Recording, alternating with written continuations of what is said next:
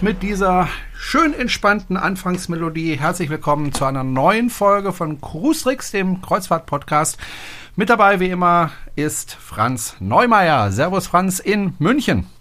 Hallo Jerome und Jerome Brunel in Horb am Neckar. So, da sind wir wieder mit der allerletzten Ausgabe des Jahres 2021 und ich glaube, Franz, du wirst mir recht geben, wenn ich sage, ähm, das Jahr 2021 war jetzt nicht das schönste Jahr, was wir jemals erlebt haben. Es war ein bisschen verrücktes Jahr, ja. Ich glaube, wir müssen uns erstmal entschuldigen. Wir haben nämlich, äh, ohne es anzukündigen, eine Folge so ein bisschen ausgesetzt. Ähm, also sprich, wir haben jetzt, sind jetzt gerade drei Wochen später nach der letzten äh, Episode.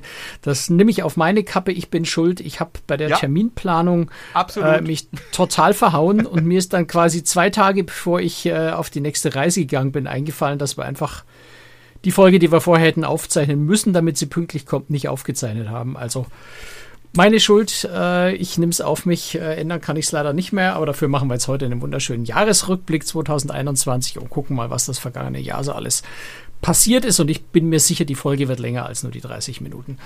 Genau, und ähm, Franz, ähm, das kann ja auch mal passieren, so direkt vor Weihnachten. Also ich war auch im Stress, also du kannst mir, glaube ich, weiß nicht, ganz unfroh, als du gesagt hast, oh, wir kriegen das gar nicht mehr hin. Äh, insofern, ich finde es jetzt auch nicht schlimm. Äh, ich denke, alle haben jetzt äh, Weihnachten gefeiert, so wie wir zwei auch. Äh, ich weiß nicht, wie bei dir Weihnachten im Moment abläuft äh, in Corona-Zeiten. Bei mir ist es eigentlich, äh, ja, eigentlich viel Essen. viel, viel Essen. Essen und nochmal Essen. Das war ja früher auch schon immer so. Nee, bei uns ist das eigentlich ähm, ziemlich, ziemlich normal, weil wir haben Weihnachten noch nie irgendwie großes Brimborium gemacht, noch nie irgendwie Großfamilien oder sowas.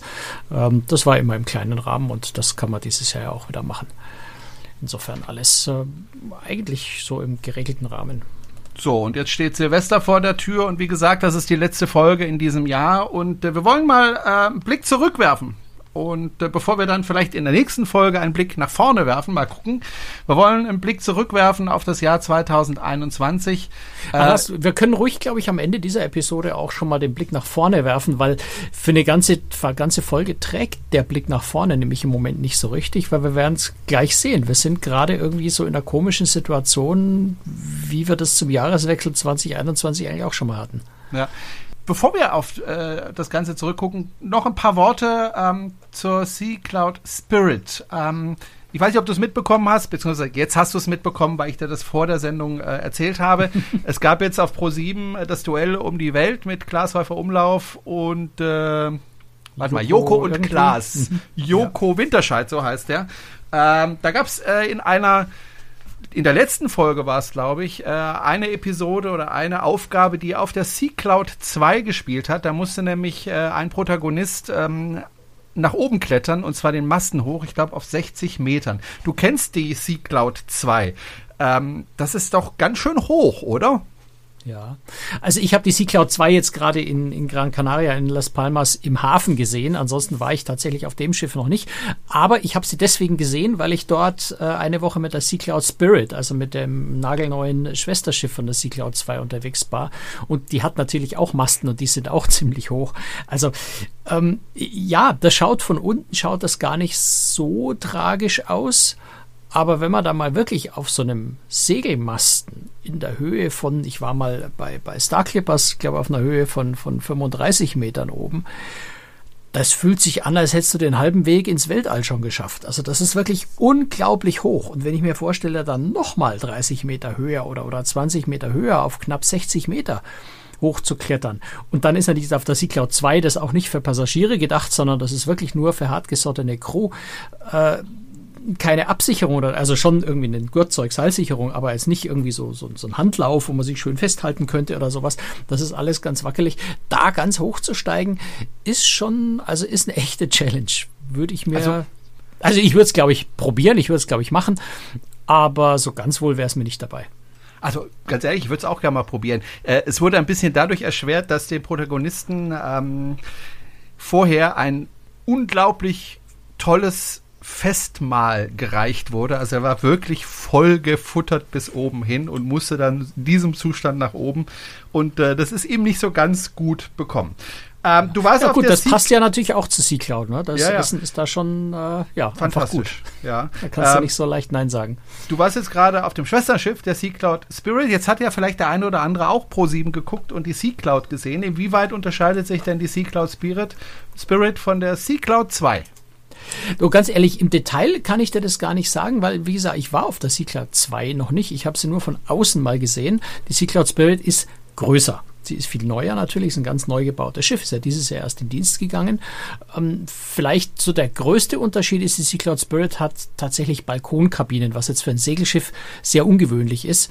Und äh, insofern äh, was, was ganz Besonderes ist, vielleicht so das, das von den drei Sea Clouds, das am ehesten dem, dem für den Kreuzfahrtpassagier, für den klassischen Kreuzfahrtpassagier vielleicht am nächsten kommt. Eben weil es größer ist, es hat ein Spa, ein richtiges, ein Fitnessstudio an Bord, es hat eben Balkonkabinen, einige, sogar relativ viele. Ähm, also insofern so vielleicht von den dreien am ehesten die Tendenz Richtung richtiges Kreuzfahrtschiff. Ansonsten, ja, ist es schon äh, im, im selben Konzept wie Sea Cloud Großes, äh, die anderen beiden Schiffe. Das Segeln ganz stark im Vordergrund steht und, und sie zumindest versuchen sehr viel zu segeln. Wir waren jetzt eine Woche auf den Kanaren unterwegs, wo leider der Wind immer entweder in die falsche Richtung oder gar nicht geblasen hat. Das heißt, das Segeln ja, hat sich manchmal so ein bisschen wie Rück, Rückwärtsfahren angefühlt. Also die Vorwärtsgeschwindigkeit waren irgendwie so 0,3 Knoten mal und sowas. Wir haben es einmal haben wir eine Stunde zwölf Knoten geschafft. Das war, das ist dann richtig klasse. Ähm, aber da musst du natürlich Glück haben. Das ist mit Segelschiff immer so. Ohne Wind geht halt nicht so wirklich viel. Aber das Schiff hat einen starken Motor, also man kommt deswegen trotzdem ans Ziel. Okay. Nur halt nicht ganz so stilecht. Du warst ja dieses Jahr schon mal auf der Sea Cloud Spirit, deswegen werden wir jetzt nicht weiter über dieses Schiff sprechen. Äh, wer ähm, das äh, hören möchte, muss einfach ein paar Folgen zurückgehen, und zwar in den September, da kann man sich das nochmal anhören. Franz, trotz Corona warst du dieses Jahr wieder viel, viel unterwegs. Äh, damit man mal einen Einblick bekommt, wie viel du unterwegs warst, sage ich das einfach mal. Du warst nämlich auf der World Voyager auf den Kanaren. Du warst auf der Cosma Smeralda in Italien. Du warst auf der Norwegian Jade in Griechenland. Auf der Sea Venture von Viva Cruises in Island. Du warst auf der Sea Cloud Spirit, haben wir ja gerade gesagt, am 8. September war das. Du warst auf der MSC Seashore im Mittelmeer. Du warst auf der Vasco da Gama in Bremerhaven bzw. nach Amsterdam bist du da gefahren. Du warst mit der Celebrity Apex ähm, nicht unterwegs, aber du warst auf dem Schiff. Doch, doch, doch. Ich warst war unterwegs. Unterwegs. Okay. Ja, ja. Ah, okay. Dann warst du in Rotterdam, auf der, auf der Rotterdam. ähm, und zwar In- auch in Rotterdam. Rotterdam. genau. Du warst auf der Harmony of the Seas im Mittelmeer unterwegs. Du warst auf der MSC Seashore ähm, zur Taufe auf der Ocean Kai. Ähm, dann warst du, also das ist diese Insel, ne? Dann warst du auf der Queen Mary 2 und, darüber haben wir ja letztes Mal gesprochen, und jetzt eben nochmal auf der Sea Cloud Spirit. Franz, du warst ja wirklich viel unterwegs wieder dieses Jahr. Jetzt frage ich dich Und, und ich habe ja erst im Mai überhaupt, Ende Mai überhaupt angefangen dieses Jahr mit Richtig. dem Reisen. Also wie Am ich so diese 21. Statistik gemacht Mai habe. war das, genau. Wie ich die Äh, Statistik gemacht habe, war ich selber überrascht, wie viel ich da wirklich unterwegs war. Meine Frage, was war der schönste Trip dieses Jahr für dich? Au, das ist, oh, das ist eine richtig schwierige Frage, weil es waren wirklich, es waren wirklich ein paar echt tolle dabei aus ganz verschiedenen Gründen. Also die Sea Cloud Spirit in Mallorca, wo ich ja nur einen Tag war zur Vorstellung, war insofern klasse, als wir da einfach richtig tollen Wind hatten. Wir sind einmal rund um Mallorca gefahren und im Wesentlichen sind wir stramm am Wind gesegelt. Das war richtig schön. Äh, wir waren die, die, die Island-Tour mit der Sea Venture von Viva Cruises ähm, war sehr faszinierend. Ähm, die Norwegian Jade in Griechenland, das war das, die erste Passagierkreuzfahrt von, von Norwegian Cruise Line ähm, in der, nach der, oder in oder nach der Pandemie wieder, äh, war sehr schön. Die Celebrity Apex, auch wieder Griechenland, eine ganz, ganz toller Trip. Also es ist, es ist ganz viel, wirklich faszinierend. Die Queen Mary 2, da haben wir das letzte Mal oder das vorletzte Mal schon ausführlich drüber gesprochen, hat mir sehr, sehr gut gefallen auf dieser Reise, weil es sehr weihnachtlich war. Die MSC Seashore Taufe in Ocean Key, äh, meine erste USA-Reise wieder, äh, jetzt äh, seit Beginn der Pandemie. Also äh, jede von diesen Reisen hatte für sich genommen äh, irgendwas Besonderes, irgendwas Spannendes und das war vielleicht auch so das Interessante an diesem, an diesem Reisejahr. Ich bin also 71 Tage insgesamt auf Reisen gewesen, davon glaube ich insgesamt um 65, 66 Tage auf Schiffen. Ähm, also ein ähnliches Pensum, wie ich vor der Pandemie auch äh, hatte, wo ich im ganzen Jahr auf, auf ungefähr 100 Tage gekommen. Jetzt bin ich ab Ende Mai auf 71 Tage gekommen. Das ist fast sogar mehr als sonst. Ähm, das Ungewöhnliche in diesem Jahr war nur einfach, dass es so ungewöhnlich war, ja, dass man wieder auf Kreuzfahrt gehen konnte und dass es sich meistens relativ unbeschwert angefühlt hat.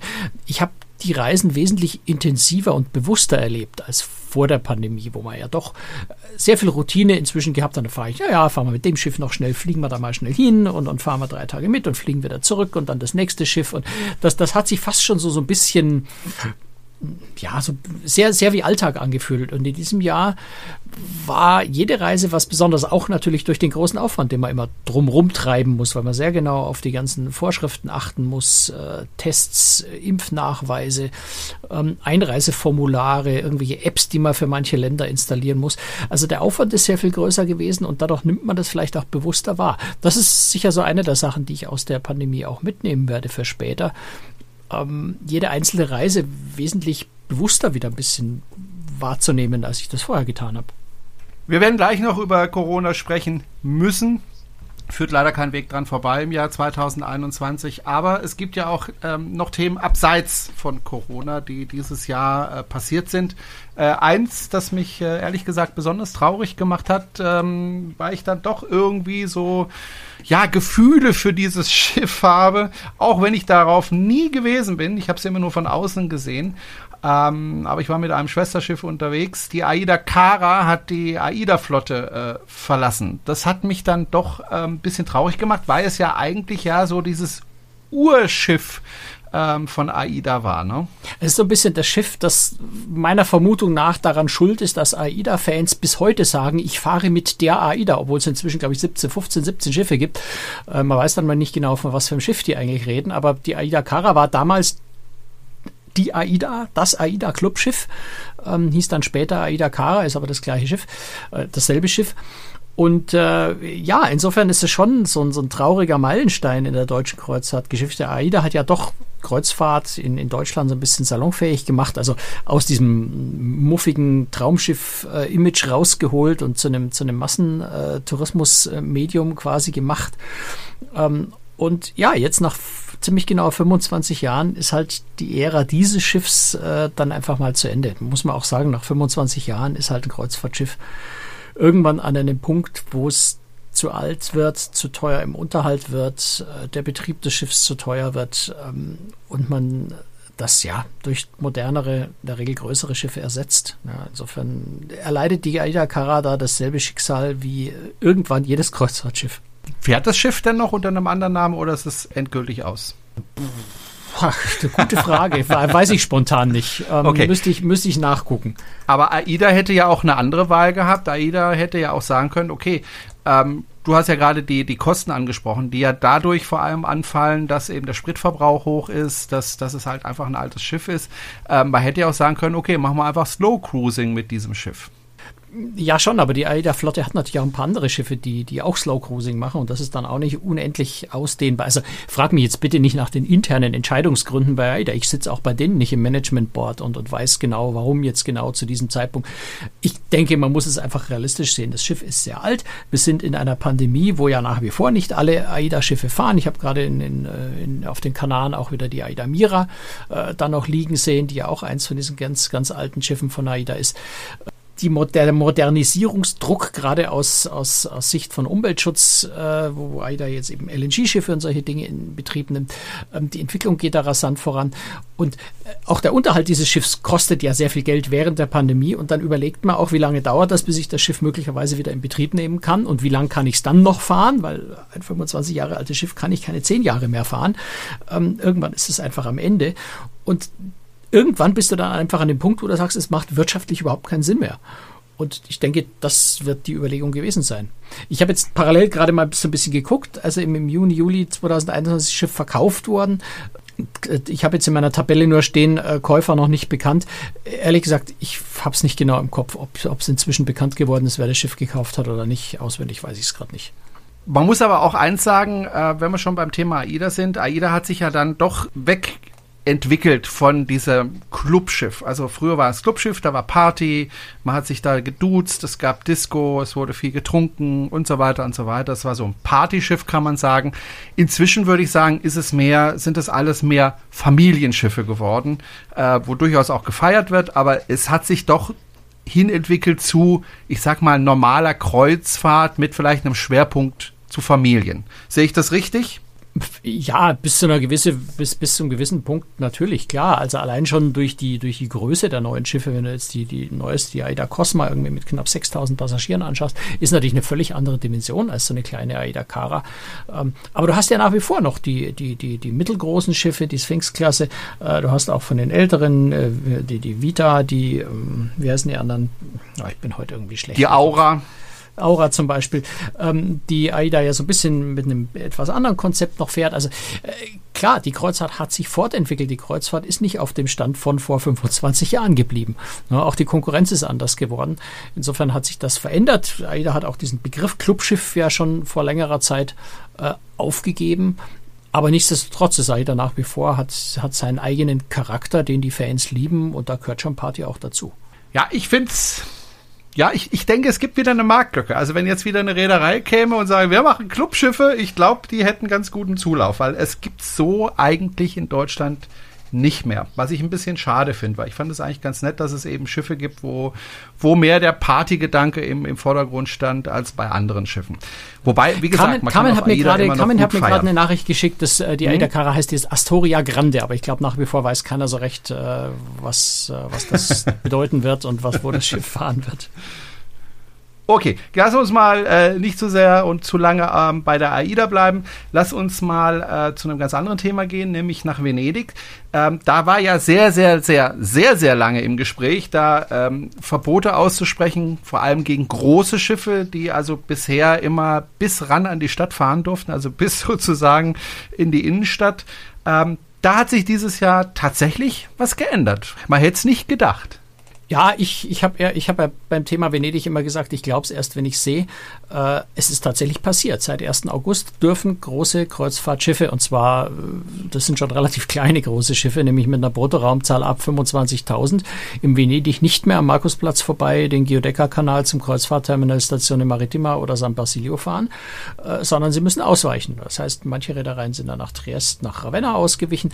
Äh, Im Wesentlichen sind natürlich die, die Frachtterminals drüben in in Marghera am Festland. Das heißt, durch die Lagune fahren die Schiffe da immer noch, aber halt nicht mehr an der Altstadt vorbei. Ähm, das ist jetzt so die Lösung für die nächste Zeit und dann soll erstmal dort ein provisorisches Terminal gebaut werden und irgendwann dann eine neue Lösung gefunden werden, ähm, eventuell ein Offshore-Terminal an der, an der Laguneneinfahrt äh, oder auch eine neue Variante in Marghera. Das muss sich noch genau rausstellen. Da lief ja ein äh, Ideenwettbewerb und äh, ja, da muss man mal gucken, wo das hinführt. Aber es sieht wohl wirklich so aus, als würde Venedig nicht mehr von Großkreuzfahrtschiffen befahren werden. Also alles über 25.000 Bruttoraumzahl und das sind wirklich auch schon kleine Schiffe wie, wie von Oceania oder so können da nicht mehr reinfahren. Das sind wirklich nur noch die ganz kleinen U plus Segelschiffe, die haben eine Ausnahme, die können da noch rein. Und ansonsten, ja, ist das, denke ich, Vergangenheit. Da hat es lange gedauert, ja, mhm. quasi Jahrzehnte. Zum Schluss hat einfach äh, die UNESCO so viel Druck gemacht, dass äh, dann die Regierung in Rom gesagt hat, okay, bevor wir unseren UNESCO-Weltkulturerbestatus gefährden, ähm, dann haben sie sehr, sehr kurzfristig ein Gesetz erlassen und äh, ja, ist verboten. So, jetzt ist äh, verboten. Genau. Sehr faszinierend. Und äh, ja, ja, also ich, ich und sehr vernünftig. Gut ja, manche Passagiere werden es vielleicht nicht so toll finden, dass sie dann eben nicht von oben runter gucken können auf die Stadt, klar. Aber ich denke, das ist absolut vernünftig und gut so. Zumal es ja auch, äh, muss man auch ganz klar sehen, äh, wenn so ein großes Schiff in, ähm, in, so eine Stadt fährt, ist es ja nicht nur die Wellen, die die, die Häuser beschädigen, sondern. Ja, lass, lass uns mal auf die, die Details nicht eingehen, weil es ne? ist viel komplizierter. Ja. Noch viel, viel komplizierter. Lass uns dann stattdessen. Schon mal ausführlich über, drüber gesprochen ja, über die Konkurrenz äh, von Hurtigruten sprechen. Hurtigruten ist ja, ähm, sage ich mal, eine Reederei, die relativ hochpreisig ist. Jetzt gibt es Konkurrenz seit diesem Jahr. Die Havila Capella ist in Dienst gegangen. Hat das denn Auswirkungen dann früher oder später auf die Preise von Hurtigruten, dass sie vielleicht ein bisschen günstiger werden? Also wenn Havila halbwegs schlau ist, dann äh, machen sie keine Konkurrenz über den Preis. Nein, das denke ich nicht. Ähm, weil es ist ja, es ist ja so, die Küstenroute, also diese Postschiffroute, wie sie immer genannt wird, äh, die ist ja eine, also fahren die Schiffe ja unter staatlicher norwegischer Lizenz. Das ist letztendlich eine Fährstrecke, auch wenn sehr viel Anteil davon inzwischen Kreuzfahrtpassagiere sind, die die ganze Route fahren. Aber es ist eine Fährroute und es ist eine Frachtroute. Die Schiffe transportieren zum Teil ja auch Fracht mit. Und die, die fahren bestimmte Häfen zwingend an. Also das ist Teil dieses Vertrags. Teil dieses Vertrags ist auch, dass diese Schiffe sehr, sehr umweltfreundlich äh, ausgestattet sein müssen. Das heißt, der Betrieb dieser Küstenroute ist sehr teuer. Und äh, da würde es für beide, weder für Hurtigruten noch für Havila äh, Voyages, irgendwie sinnvoll sein, äh, sich da über den Preis Konkurrenz zu machen. Die fahren, teilen sich diese Strecke jetzt, die fahren ja dann auch nicht zwei Schiffe am selben Tag parallel und gucken, dass der andere teurer oder billiger ist. Äh, die fahren dann ja sicherlich, ich habe mir die Fahrtpläne nicht genau angeschaut, aber es würde jetzt keinen Sinn machen, wenn sie parallel fahren. Ähm, die werden sicher an einem Tag der eine und am anderen Tag der andere losfahren. Äh, und insofern ist es so, so, so eine richtige Konkurrenz. Eine richtige Konkurrenz ist es sicher in, in Bezug auf äh, Kreuzfahrtpassagiere, die diese Küstenroute fahren möchten auf der traditionellen Post, Poststrecke. Die können sich natürlich entscheiden, fahre ich Dienstag mit Hurtigruten oder fahre ich Mittwoch mit Havila ob die jetzt Mittwoch oder Dienstag fahren, weiß ich nicht, aber ne, von, von, von der Idee her äh, werden sicher auch viele Hurtigruten-Passagiere mal Havila ausprobieren.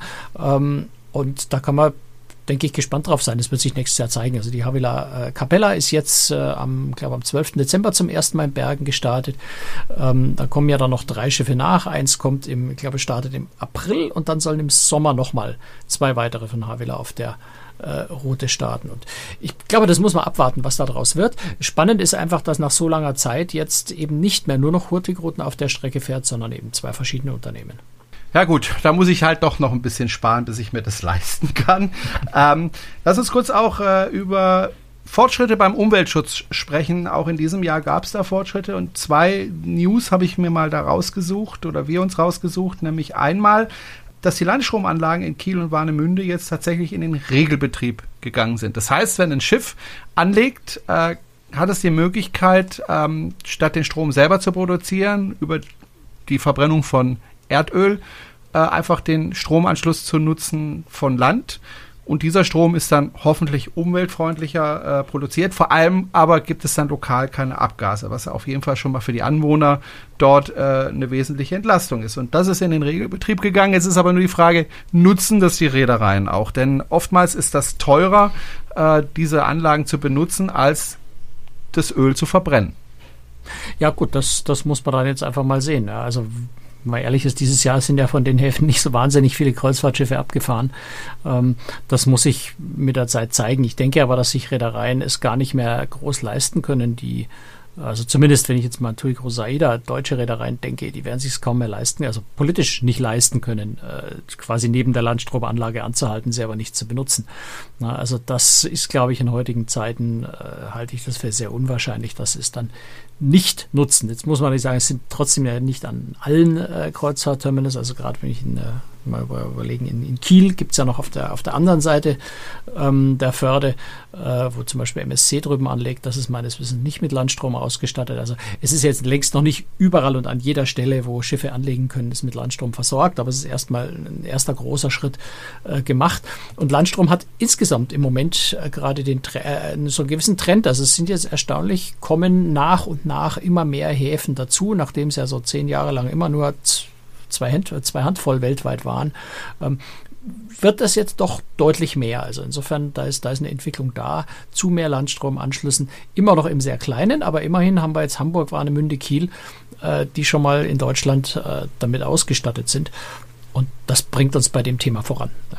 Ich war ja dieses Jahr eine der Reisen, wo ich nicht auf einem Schiff war. Ich war in Hamburg ähm, habe eine, eine, eine Diskussionsrunde, eine naja, Gesprächsrunde eigentlich zwischen Kreuzfahrtindustrie und der, den Bürgerschafts-, einigen Bürgerschaftsabgeordneten in Hamburg äh, moderiert zum Thema Umweltschutz. Das war in Hamburg-Altona, wo wir dann auch die dortige Landstromanlage angeschaut haben. Und das ist schon sehr, sehr faszinierend, äh, das zu sehen. Und vor allem ist es auch faszinierend, ähm, zu verstehen, wie komplex, wie kompliziert so ein Landstromanschluss eigentlich ist. Man stellt sich das so relativ simpel vor. Da nehme ich Strom und stecke den Stecker ein und dann hat das Stift Strom und kann die Maschine ausschalten.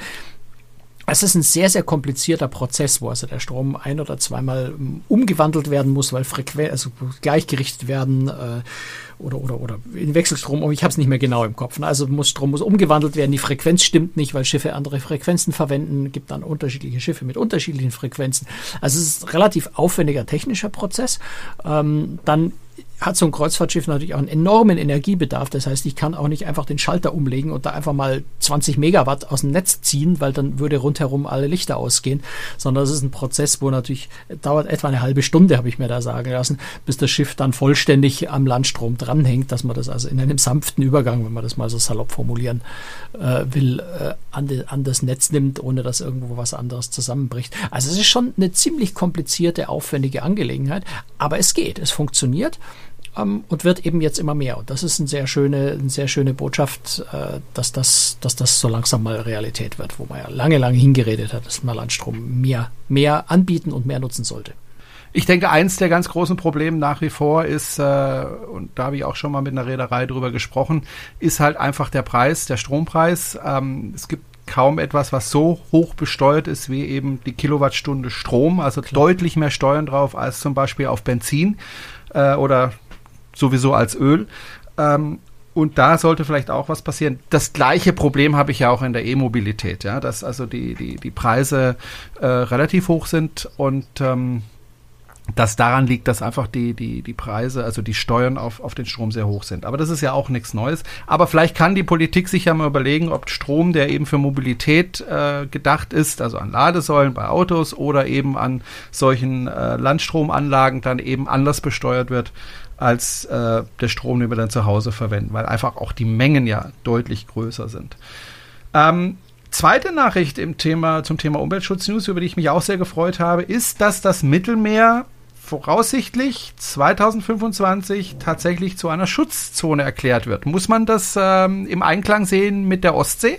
Ähm, ja, so ähnlich. Also in der Ostsee gelten noch ein paar zusätzliche Regeln, aber im Grunde, es, es geht um Schwefeloxid erstmal. Leider, leider haben sie sich auf Stickoxidwerte nicht einigen können fürs Mittelmeer. Das kommt vielleicht noch später, aber es geht um äh, Schwefeloxid.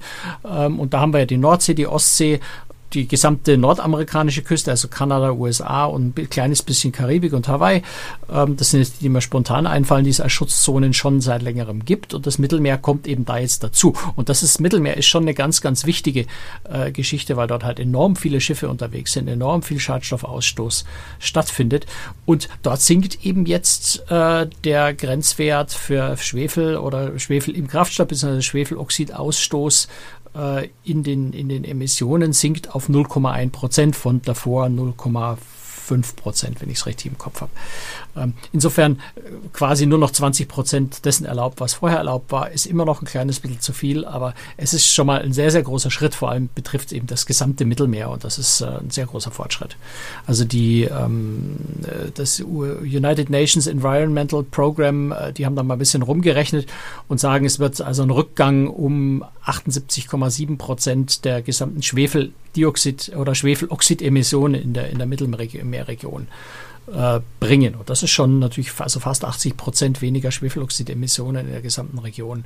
Ist ein großer Fortschritt. So, jetzt kommen wir zu dem Thema, über das ich am liebsten überhaupt nicht sprechen möchte, aber wir kommen leider nicht drauf vorbei, zumal im Moment die Kreuzfahrtindustrie ja gerade wieder Schlagzeilen macht. Äh, auch in den normalen Medien, also auf spiegel.de oder in den Fernsehnachrichten, dass da eben äh, Reisende ihre Reise auf Kreuzfahrtschiffen abbrechen mussten, dass es da wieder vermehrt Corona-Fälle gab. Ähm, auch eine deutsche Reederei war betroffen. Da mussten Passagiere vom Schiff runter, die eigentlich noch eine zweite Route am, im Anschluss gebucht hatten. Und die waren natürlich nicht so wahnsinnig erfreut, aber es gab einfach zu viele ähm, Fälle an Bord durch Omikron, Franz, da wirst du mir recht geben, ändert sich wieder alles in der Kreuzfahrtindustrie. Das heißt, äh, wenn wir jetzt ein kleines bisschen nach vorne schauen, ähm, da wird es wieder heftigere Einschränkungen geben. Ne? Da bin ich mir noch nicht so vollständig sicher. Also das sind jetzt so die ersten Indizien, die man da sieht. Ähm, wir wissen jetzt, also wir haben das von der Mein äh, 4 gesprochen, jetzt auf den Kanaren. Ja, da gab es äh, um die 20 Fälle, also nicht, nicht, nicht wirklich viele Ja, also wenn man ehrlich ist, äh, diese Zahl von Fällen gab es auch in den vergangenen Monaten, die gab es auch letzten Sommer, die gab es auch letztes Frühjahr äh, auf Schiffen. Ganz sicher regelmäßig, auch wenn nicht jeder einzelne Fall durch die Bildzeitung gezerrt worden ist mit allen möglichen skandalösen Schlagzeilen zu Dingen, die überhaupt nicht skandalös sind. So, äh, jetzt halte ich mich wieder zurück. Ähm, es ist halt jetzt gerade mal wieder hip, auf die Kreuzfahrt einzudreschen, weil man niemanden anders mehr hat, dem man die Schultern irgendwas geben kann. Also gerät die Kreuzfahrt gerade wieder so ein bisschen in den Fokus. Ähm, und dann zerrt man eben äh, jede, jede einzelne Infektion, die irgendwo auf irgendeinem Schiff auftaucht, zerrt man dann wieder ganz groß in die Schlagzeilen. Ich glaube nicht, dass sich im Moment so dramatisch viel geändert hat im Vergleich zu den letzten Monaten. Ähm, aber es, es fällt natürlich schon auf, dass es mehr, mehr News, mehr Meldungen im Augenblick gibt zu dem Thema, gerade auch in der Karibik. Ne? Da gibt es auch Schiffe mit mal, mal 50, 60, wobei das sind auch eine Symphony of the Seas, die äh, 4.500, 5.000 Passagiere an Bord hat. Und wenn da 50, 60 Passagiere oder, oder Personen an Bord, das sind zum Teil ja auch recht viel Crew gewesen, äh, infiziert ist, dann ist das alles nicht dramatisch und ist alles nicht total ungewöhnlich und ist immer noch wesentlich niedrigere Infektionszahlen als an Land. Das muss man immer berücksichtigen, wenn wir über einen Bundesstaat wie Florida im Moment reden, wo die Infektionszahlen gerade auch wieder in den Himmel schießen. Ähm, wen wundert es, dass natürlich der ein oder andere bei den Tests bei, bei der Einschiffung durchschlüpft und das dann auch mit an Bord trägt? Ähm, nichtsdestotrotz sind an Bord Infektionszahlen niedriger als an Land. Und das ist für mich immer so die Relation, die wichtig ist. Die entscheidende Frage, und das hast du natürlich, die Frage hast du richtig gestellt, ist, was bedeutet Omikron? Äh, und nachdem wir schon an Land nicht so genau wissen, was Omikron bedeutet, ist es wirklich, wie viel ansteckender ist es nun wirklich? Ähm, macht es kränker oder macht es nicht kränker? Was sagen die Statistiken uns im Moment eigentlich? Man weiß es immer noch nicht genau, ob die niedrigere Hospitalisierungsrate daran liegt, dass schon so viele Leute geimpft sind und deswegen nicht ins Krankenhaus kommen oder ist Omikron tatsächlich milder und, und, und führt nicht zu vielen Hospitalisierungen? Ähm, also ich glaube, wir wissen da noch einfach immer noch viel zu wenig über Omikron. Aber gefühlt würde ich natürlich schon auch sagen, es wird der Kreuzfahrt größere Probleme bereiten. Und wenn es nur deswegen ist, weil die Medienhysterie gerade wieder hochkocht ähm, und es natürlich dann politisch etwas schwieriger ist, äh, Business as usual fortzufahren mit den Maßnahmen, die an und für sich ja sehr, sehr gut äh, funktioniert haben die letzten anderthalb Jahre. Insofern Deswegen habe ich am Anfang schon gesagt, es ist so ein bisschen schwierig, da in die, in die Zukunft zu blicken, was da jetzt kommen wird. Ich denke, das werden so die nächsten Wochen und, und, und ein, zwei Monate werden das zeigen, ähm, ob die Kreuzfahrt wieder stärkere Einschränkungen wird machen müssen oder ob es glimpflich abgeht. So, die ersten Indizien sind ja da. Ne? Also wir haben äh, Großbritannien als äh, Virusvariantengebiet eingestuft. Das heißt, äh, ein, ein MSC-Schiff, ein, ein AIDA-Schiff, das viele deutsche Kunden vielleicht auch an Bord hat, äh, kann Southampton nicht mehr sinnvoll anlaufen. Dann äh, darf man in, in, Frankreich hat seine Regeln geändert, was vollständig geimpft angeht. Das heißt, man braucht für Frankreich inzwischen einen Booster, wenn man die, die Kategorie vollständig geimpft für Landgänge erfüllen will, ähm, sodass also schon Frankreich und Großbritannien so ein bisschen wegfällt. Dann haben wir in der Karibik haben wir gesehen, Curacao, Aruba hat jetzt äh, Kreuzfahrtschiffe abgewiesen, die, die mehr als ein Prozent der, der Menschen an Bord Infektionsrate hatten.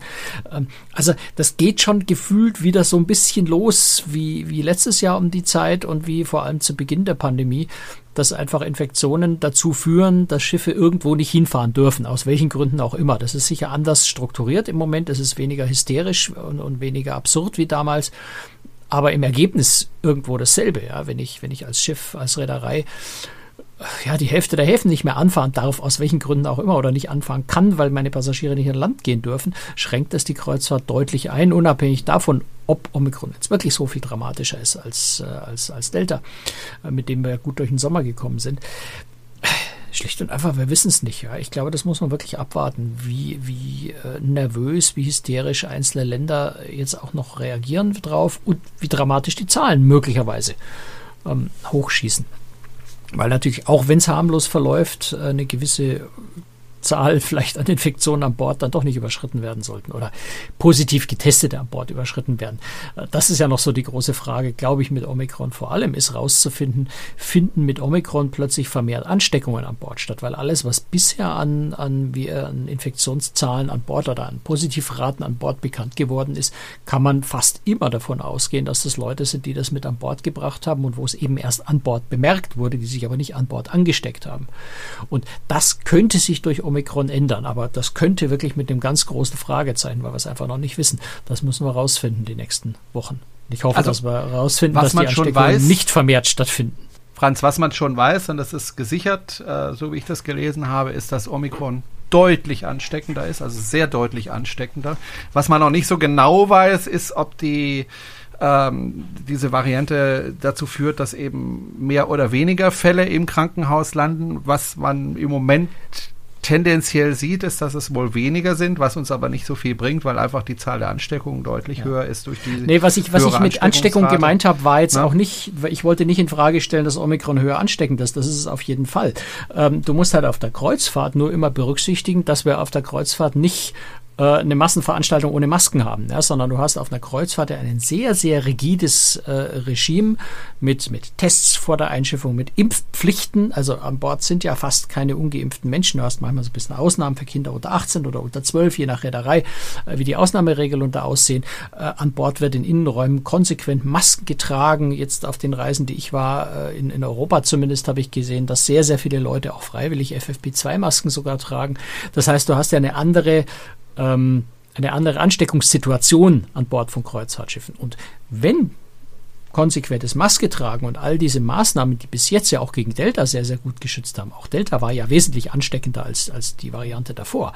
Ähm, wenn die Maßnahmen an Bord, vielleicht noch mit ein paar Nachjustierungen und Verschärfungen äh, und Crew zum Beispiel, die beim SC, glaube ich, inzwischen wieder FFP2-Masken trägt, äh, wenn man da mit so ein bisschen Nachschärfung äh, so Schutzniveau schafft, dass Omikron sich, diese, diese höhere Ansteckung sich eben nicht auswirken kann an Bord, ähm, dann muss Omikron nicht automatisch bedeuten, dass, dass Kreuzfahrten problematischer werden. Ne? Und das ist das, was ich gemeint habe, was man abwarten muss, wo man schauen muss, greifen die Maßnahmen, reichen die Maßnahmen oder reichen sie nicht. Ich hoffe, letzteres tritt nicht ein. Aber muss man abwarten. Okay.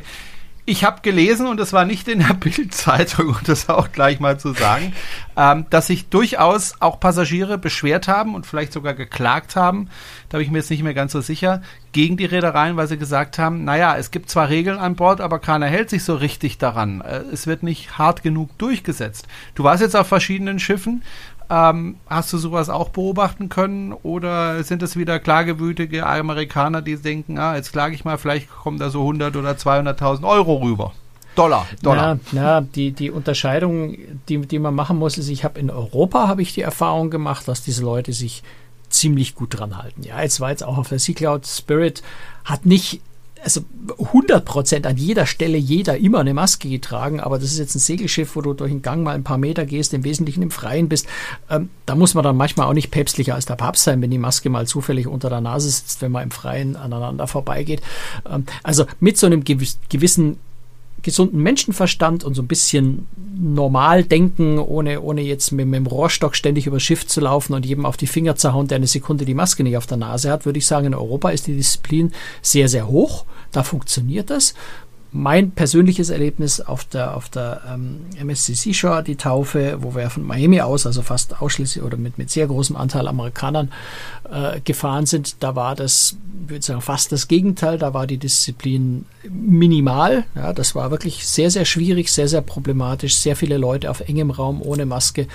Ähm, da ist dann auch, haben wir glaube ich auch schon drüber gesprochen, ne? da ist die Crew dann auch an einem gewissen Punkt einfach machtlos. Was soll eine Crew, also eine Crew kann zwei, drei einzelne Leute daran erinnern, bitte die Maske aufzusetzen, aber wenn da plötzlich mal 500 Leute ohne Maske stehen, was soll die Crew da machen?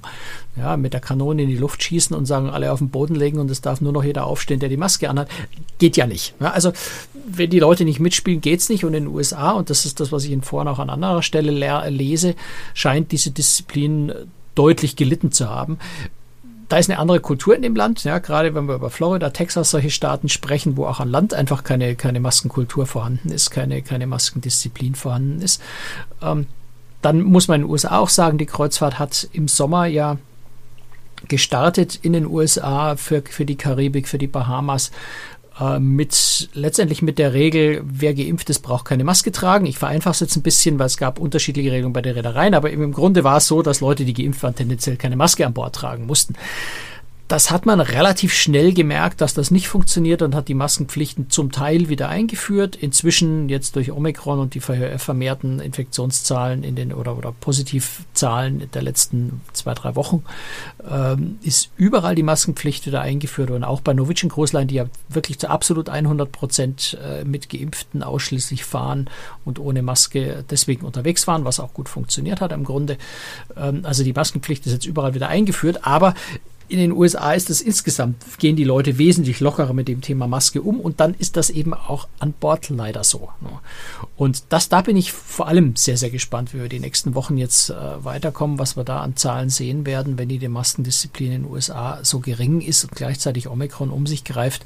Ja, da schwant mir so ein bisschen Schlimmes. Ich hoffe, dass ich Unrecht behalte ich bin gespannt. Ähm, du hast gesagt, was soll da die Crew machen? Also bei so einer Veranstaltung könnte ich mir aber auch vorstellen, man kann auch einfach sagen, okay, passt mal auf, entweder ihr setzt eure Masken auf oder wir brechen diese Veranstaltung jetzt ab und äh, dann ist gut.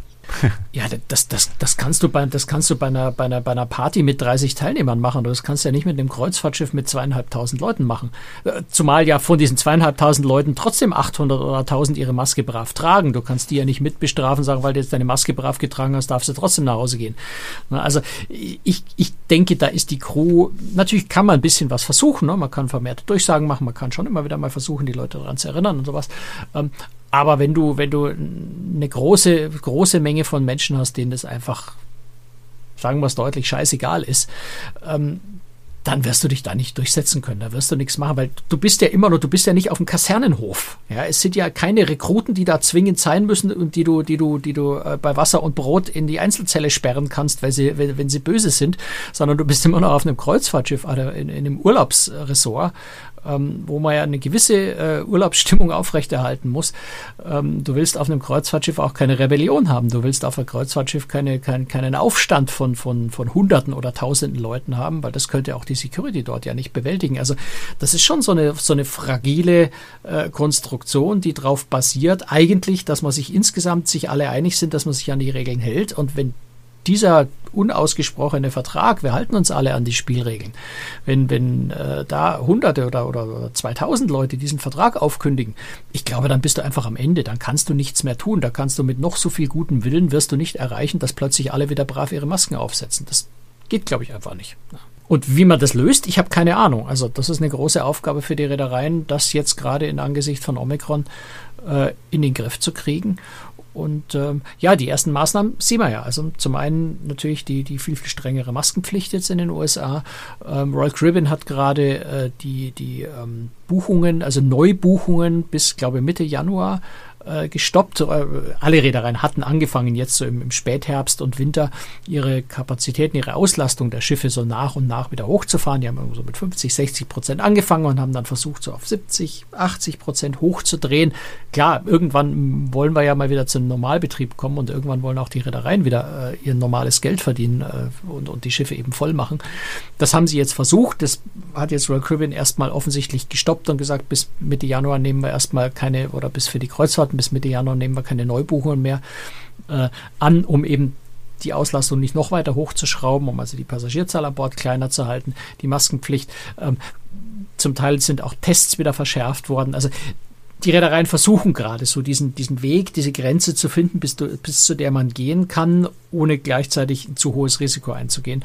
Und das wird sich einfach die nächsten Wochen und, und vielleicht auch Monate einpendeln müssen. Ja, da müssen wir raus, oder muss die, muss die Industrie rausfinden, wie weit sie gehen kann, was akzeptabel ist und wo es zu gefährlich wird. Ich bin auch mal gespannt, äh, wie lange die ganzen Reedereien das insgesamt noch durchhalten. Ähm, ja, dieses, ich nenne es mal Magerprogramm, äh, die Schiffe nicht auslasten zu können, immer wieder Reisen absagen zu müssen und so weiter und so weiter. Noch längst sind ja nicht alle Schiffe wieder in Dienst jetzt kommt Omikron. Wir hoffen, dass das dann die letzte wirklich große Welle ist. Ich hatte eigentlich gedacht, dass äh, wir nach diesem Sommer dann so im Herbst nochmal eine kleine Welle erleben, so wie wir es ja auch mit der vierten Welle erlebt haben. Und dann ist aber auch gut. Jetzt kommt halt noch Omikron obendrauf und das ist keine Welle, sondern es scheint sich zu einer Wand zu entwickeln.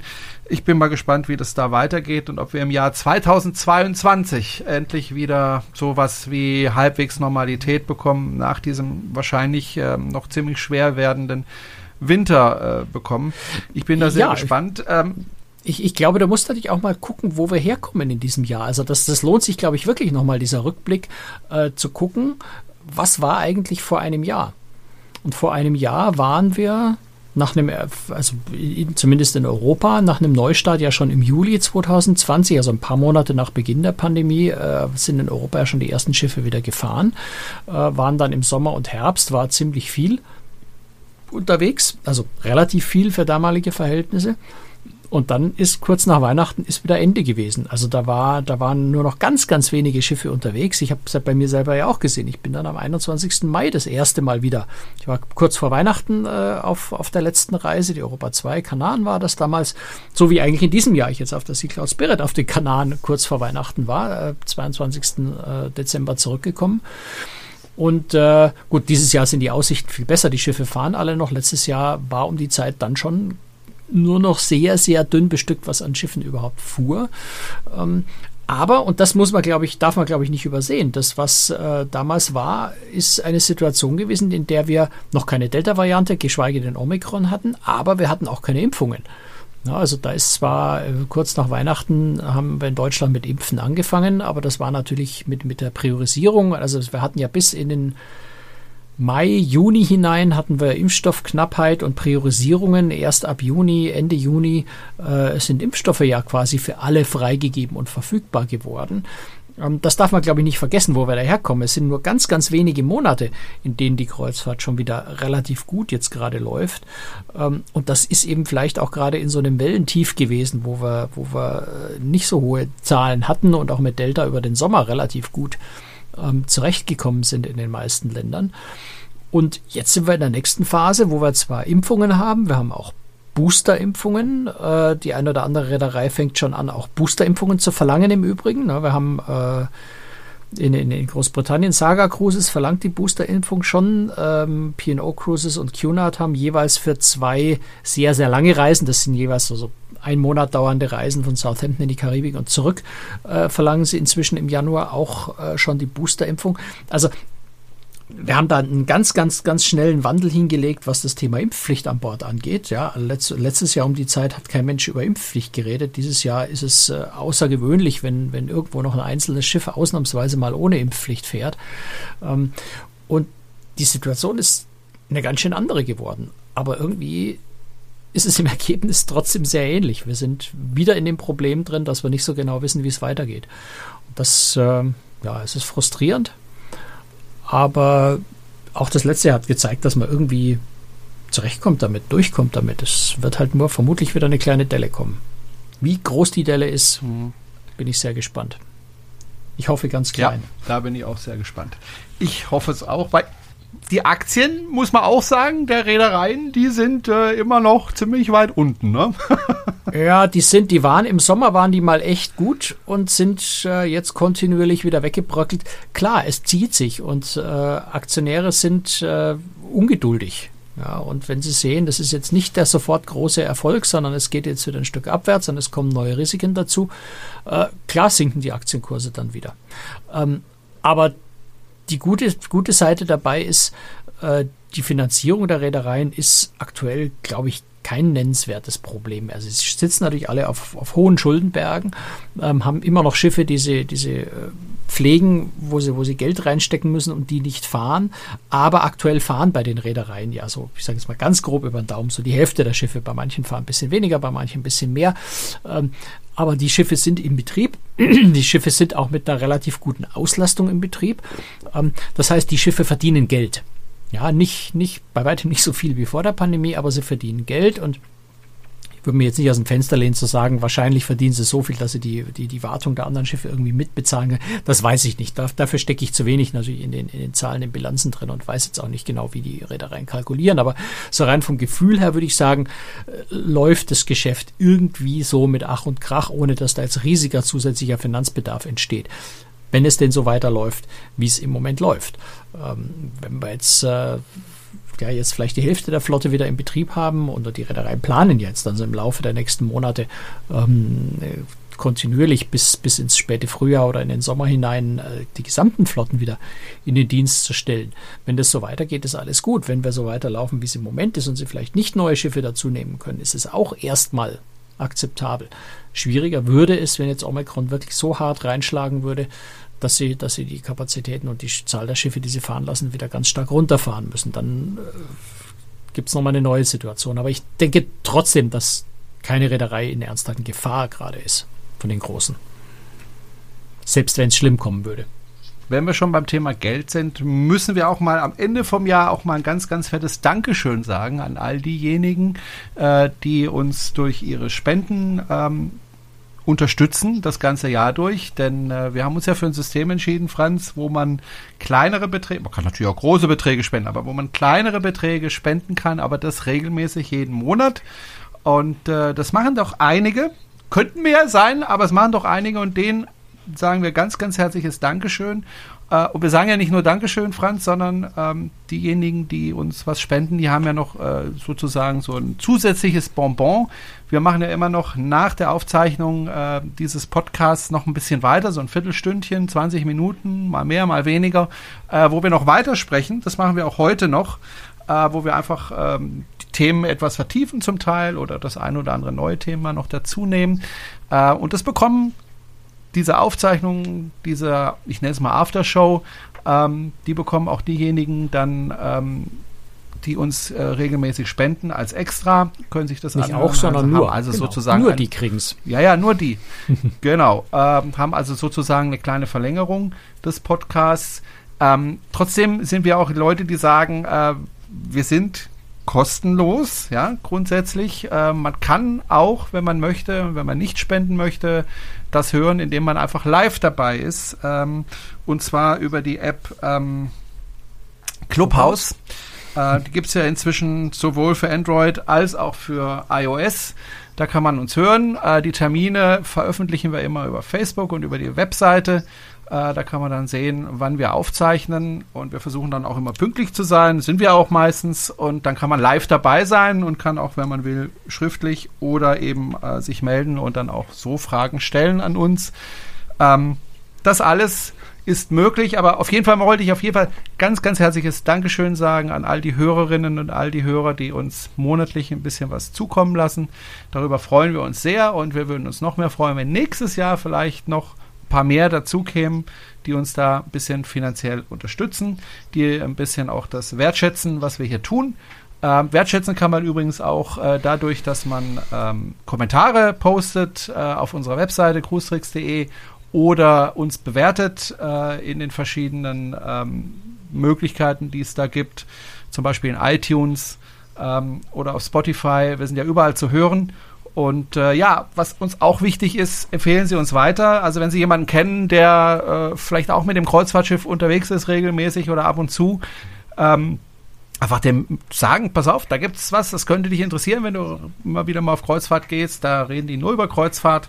Ähm, also weiterempfehlen, darüber freuen wir uns auch sehr, wenn die Hörerzahlen ein bisschen hochgehen. Und ähm, ja, also nochmal ganz, ganz herzliches Dankeschön an all die Hörerinnen und Hörer. Ich habe auf meinem Laptop eine Anzeige, die mir sagt, 607 Stunden und 21 Minuten ähm, können wir noch aufzeichnen, so lang reicht der Speicherplatz auf meinem ich Laptop. Würde vorschlagen, ich würde vorschlagen, das geringfügig wir das nicht ganz aus.